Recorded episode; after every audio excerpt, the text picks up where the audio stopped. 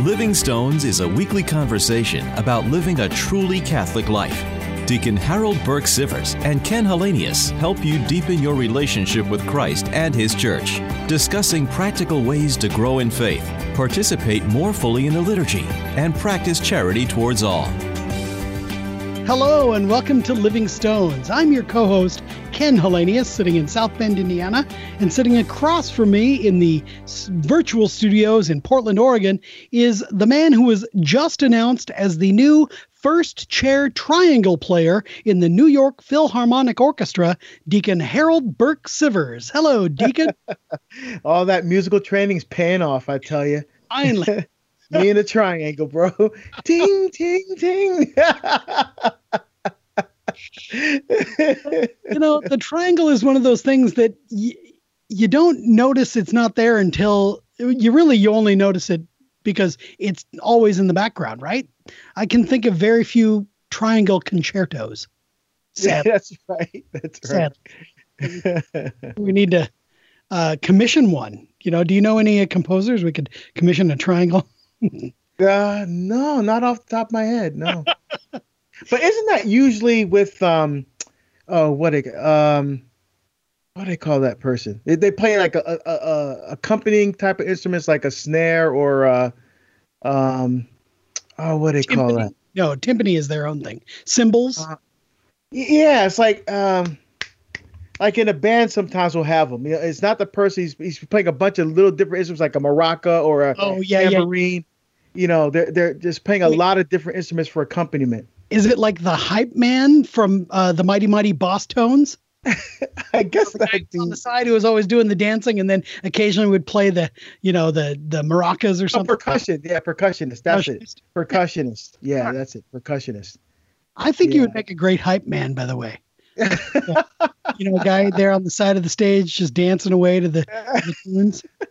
Nice. I always yeah, thought that imagine, imagine if I had that at one of my talks. Somebody standing there just. oh, no, I don't think so. When you next time you come to the Midwest, I'm going to drive to wherever you are. I'm going to be your hype man. I'm going to be like, yeah, bring it, brother, bring it home. When, I, when I'm tired of what you've had to say, it's going to be, bring it home, Deacon. yeah, yeah.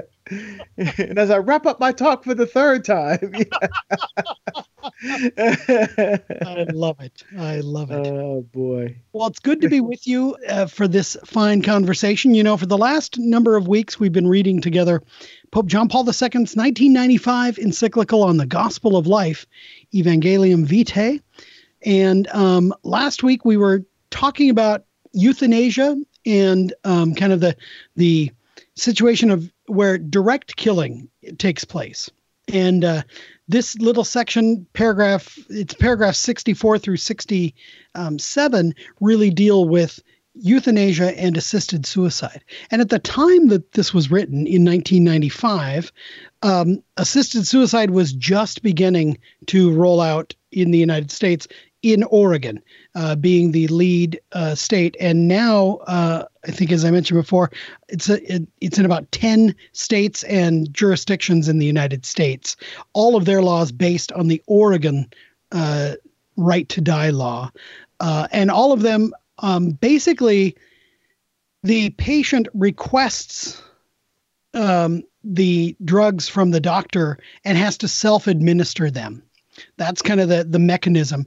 There's very little reporting or accountability that takes place with the law. There are many flaws in the law that that um, basically leave little known about um, actual psychological condition of the person uh, or um, whether or not anybody's even present as it happens.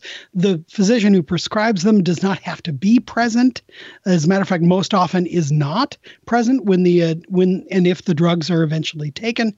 So this is a um, there's so many flaws and, and places for abuse in this, but that's kind of the the situation on the ground in the law.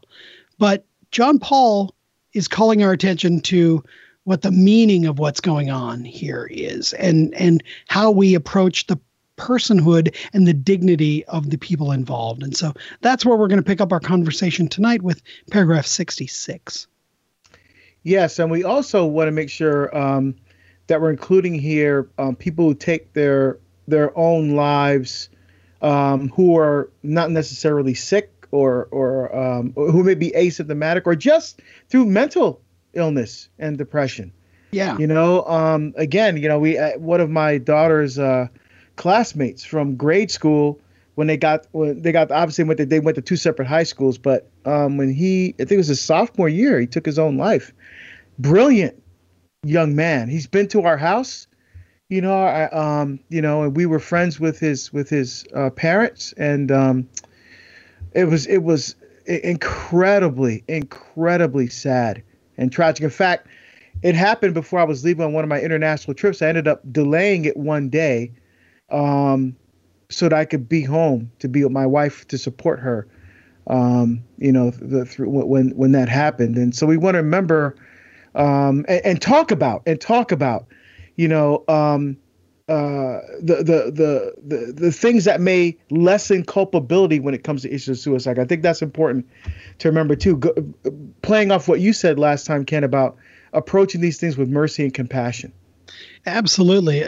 I mean, so let's let's begin by by saying and just kind of acknowledging the church um, teaches that suicide is always as morally objectionable as murder. Um, and that in our tradition, we've always rejected suicide, as John Paul says, as a gravely evil choice. Um, it is grave matter. It violates, and and it's grave because primarily it violates charity and justice. Charity, in that a person, any person, is not an atomized individual, but is part of a community, part of a community that uh, loves that person and that is loved by that person.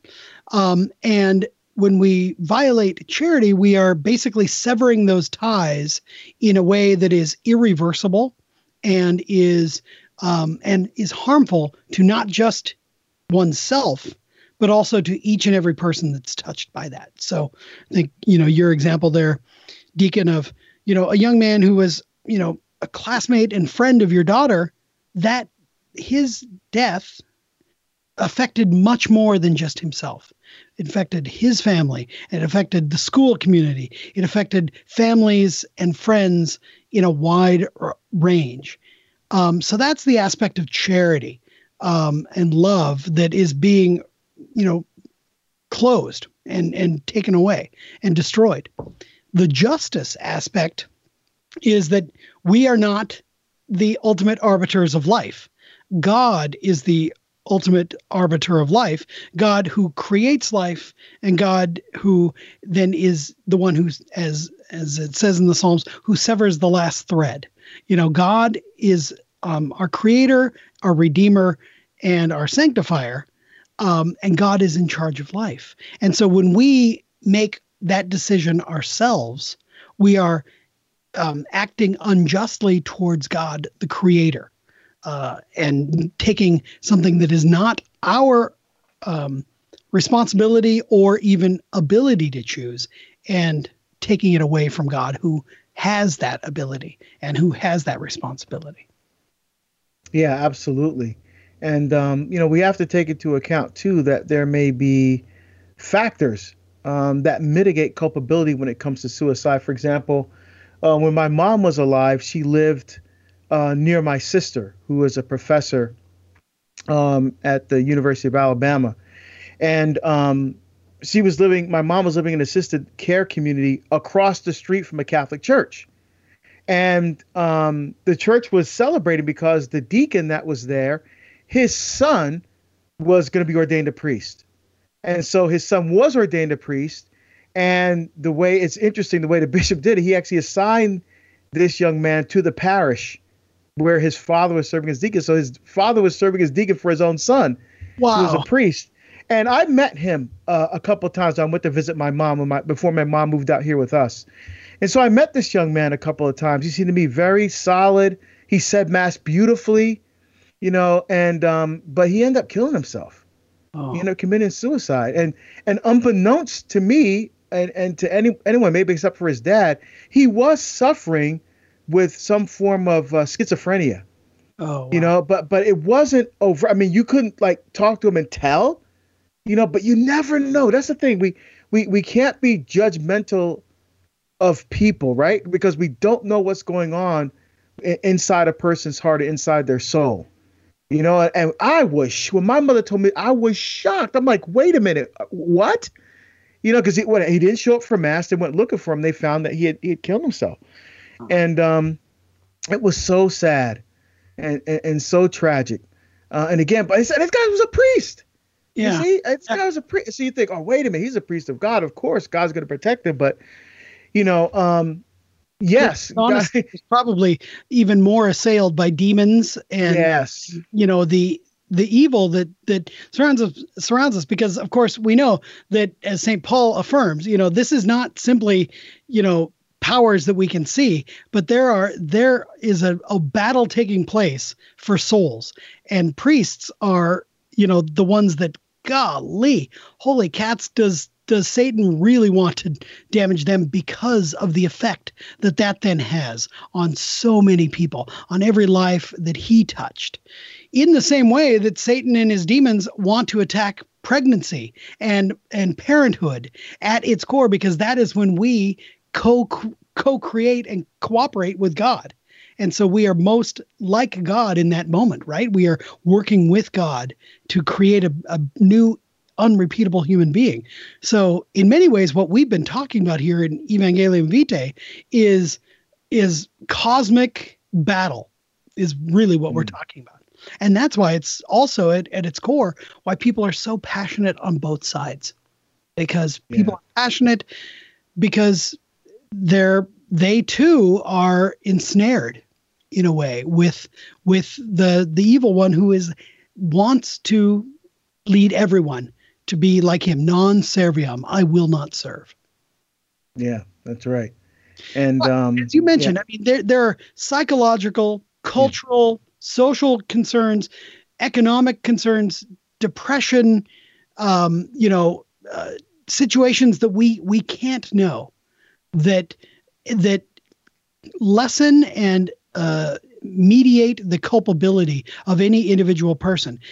And you know, it used to be that the church said, well, anyone in the church and even the wider society, even in the United States, it used to be that a person who committed suicide couldn't be buried in a hallowed cemetery. But the church recognizes and, and acknowledges that these situations we don't know the the state of the person's soul in that last moment. As a person is you know even somebody who is says you know looks as if they are freely choosing assisted suicide or something like that as they're swallowing the last pill they could be having second thoughts and be praying for mercy even in that moment. And the church trusts to the mercy and compassion of the lord. And we too need to need to entrust each and every soul to the compassion of the lord and to the people that are surrounded, the people that are left behind. We too need to show mercy and love for those as well. Yeah, absolutely, absolutely, and um, you know, and and you talk about people taking sides on this thing too, and you know, uh, it, this is something that shouldn't be politicized, uh, although it has been. I mean, now it, it's it's part of the law, right? It's becoming part of the, the fabric uh, uh of our of our country, and and that's sad because these are life and death issues, not politics. So we, we, we shouldn't be taking issues like this that are so serious um, and has so many implications and um, you know uh, far-reaching implications and turn it into a political battle. You know, we're talking about people's lives here. You know, we're, we're, we're talking about human beings made in God's image and likeness. Um, you know, we're talking about the dignity of the human person. So yep. these discussions should be much broader um, than than convenience questions or issues of, you know, um, uh, a person's particular state because I think that person's suffering too much, therefore their life should end. You know, I mean, th- right. those are, yeah, the, we we we have a much more serious conversation about all of this as a as a uh, culture. Well, and in the case of assisted suicide and laws that facilitate that, John Paul points out that assisted suicide and making that available is itself, quote, a false mercy. It is indeed a disturbing perversion of mercy, end quote. When when um, physicians and legislators take it upon themselves to decide who lives and dies, what happens is the sense of justice is destroyed Like we we um, we honor doctors, we honor those who heal, but when we are then asking them instead to kill, what we are doing is we are breaking that trust. We are destroying the very basis of trust. Of course, one could say that lawmakers never, you know, nobody ever trusts lawmakers, and so it's there's not a lot to be destroyed there, right? But that's not true. We elect these people because we we want them to make society better and to keep the common good in mind. But when they're working to pass laws that lead to death and make death and the instruments of death available to people, um, the law is as much a teacher as it is you know anything else. And so if something's legal, all of a sudden people begin to think, well, maybe it's not so bad. Yeah. And that's the reality of what's going on. And in order to change these laws, we have to we have to push our legislators. We have to push our doctors to be to to refuse to provide this this treatment as well. You know, I know that even in Oregon, there are not many that actually do prescribe these uh, assisted suicide pills, and they're all affiliated with what used to be the Hemlock Society. Now it's called like Compassion and Choices or something like that. They're even again twisting language to hide what they're actually doing, the same way that abortion providers do as well. By twisting the language, they they hide the evil that they are up to. No, that's exact. That's exactly right. Because they have to change reality, is what they're doing. That so they have to change. They have to redefine what marriage is, what gender is, what death is. What so they have to change all of that um, uh, in order to fit their narrative. You know, but but what John Paul II helps us to do here, uh, particularly in paragraph sixty-seven, he says, "The certainty of future Im- immortality and the hope in the promised resurrection cast new light on the mystery of suffering and death." and fill the believer with an extraordinary capacity to trust fully in the plan of God. Yes. You see? And that's where this mystery piece comes in. Because the, the, the people say, trust the medication, trust, you know, trust what we're telling you. We're professionals. We're the, the you know, instead it's like, wait a minute, what about my trust in God? Which is not as tangible in a sense, you right. know? But we have to trust, that's why we have to trust the teaching of the church when it comes to issues like this. You know, uh, Jesus Christ came, said he founded a church. We know that church is the Catholic Church. Um, you, you, we heard John Paul II several times in this document speak authoritatively and definitively, you know, from the, from the ordinary universal episcopal magisterium saying these are objective truths and, and we need to, as Catholics, align ourselves with the beauties of these truths, knowing that we are rooting ourselves not only in the human person, but knowing that Jesus Christ conquered death. So we have to see with eyes beyond the here and now for the implications that are going to happen after we die. See, and that, that's the beauty of our faith. Yep. It is. That's where the hope lies. And, you know, this John Paul, this paragraph 67, by the way, is one of the best in the entire encyclical. To yeah, be honest. pretty awesome. Um, he says the request which arises from the human heart in the supreme confrontation with suffering and death, especially when faced with the temptation to give up in utter de- desperation, this request is above all a request for companionship, sympathy, and support in the time of trial. It is a plea for help to keep on hoping when all human hopes fail we who are accompanying those who are suffering and nearing death, we are the ones who provide this companionship, sympathy, and support. We, the church, members of the body of Christ, are the ones who are mediating Christ to the suffering person in that moment. And instead, what does American accept, you know, expressive individualism offer? But it says, well, you have the right to die. We're going to leave you on your own you make this decision because you are the one who gets to make it. And again, we're going to just stand back and let you choose what you want. No, no. What that person really wants and needs, even if they're not conscious of it, is companionship, compassion, accompaniment. Do not leave those who are dying to be alone. Yeah, absolutely. This is the this is the beautiful contrast between the gospel and secular society. Yeah, absolutely right. And uh, and John Paul II literally takes a page out of out of his own book from his uh, apostolic letter Salvifici Doloris, which we also looked at uh, on the meaning of human suffering. He says suffering can always become a source of good. Okay, so now, okay, let, let's be careful. He didn't say suffering is good. okay, know, which goes back to the point you made earlier. Okay, uh, suffering is is not good, but suffering can be a source of good. It becomes a source of good if it is experienced for love and with love through sharing by God's gracious gift and one's own personal free choice, sharing in the suffering of Christ crucified. That's what we mean when we say unite your sufferings to the sufferings of Christ. That's what we're talking about. This idea of redemptive suffering uh, for others. You know, St. Paul talks about it, of course, when he says, I am, you know, uh, making up in my flesh what is lacking in the sufferings of Christ. Christ suffered and and Christ's suffering was sufficient for the salvation of the entire world. What Paul is is offering there and what he's encouraging us to do is to unite ourselves to Christ's cross and in so doing to obtain even more grace for the world even now. The graces that we need to overcome sin and death are obtained by those who are closest to the Lord.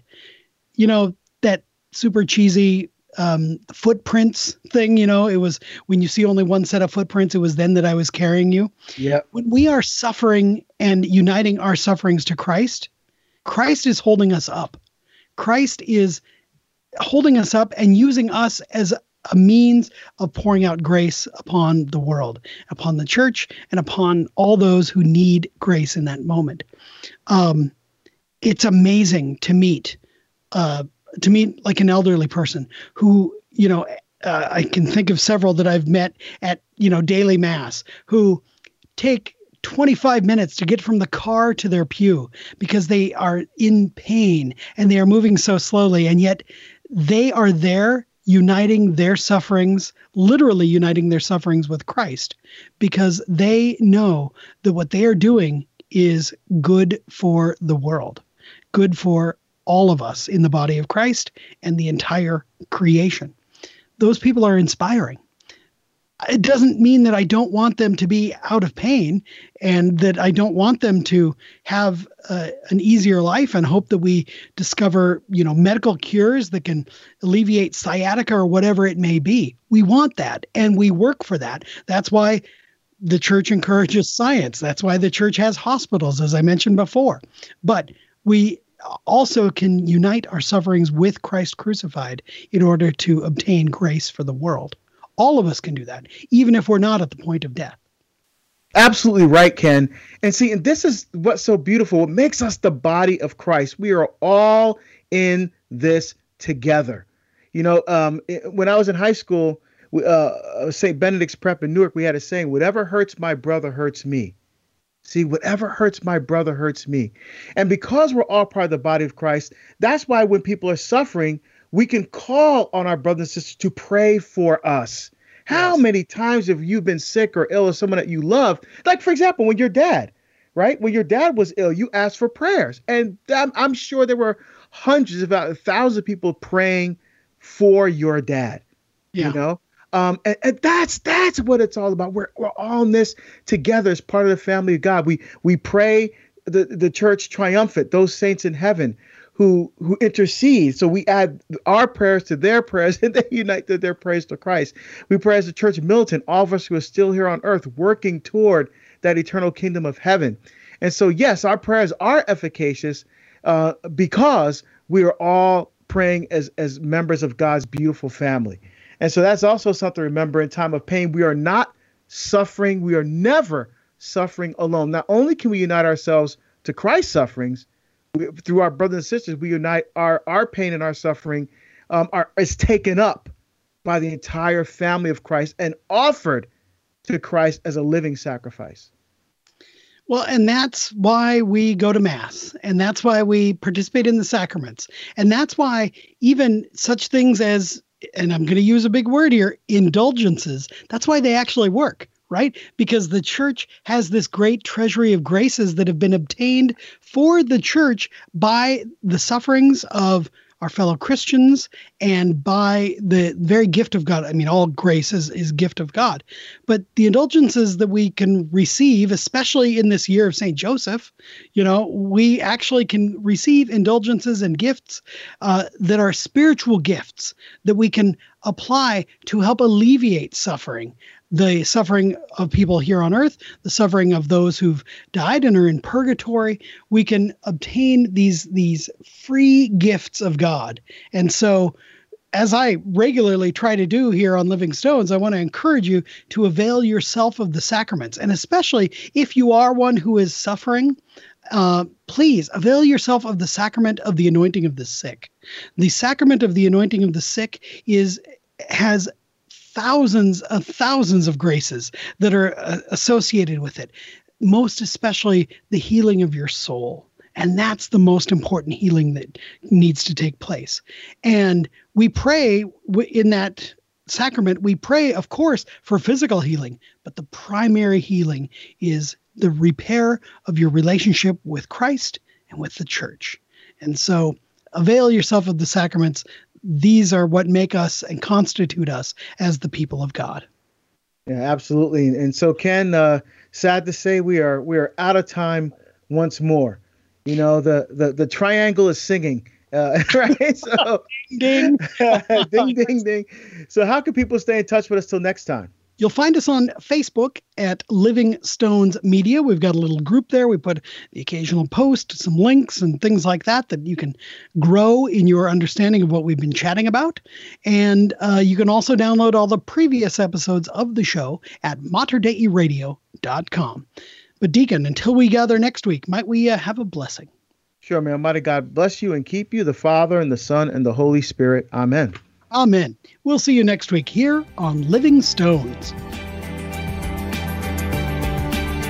You've been listening to Living Stones with Ken Hallenius and Deacon Harold Burke Sivers.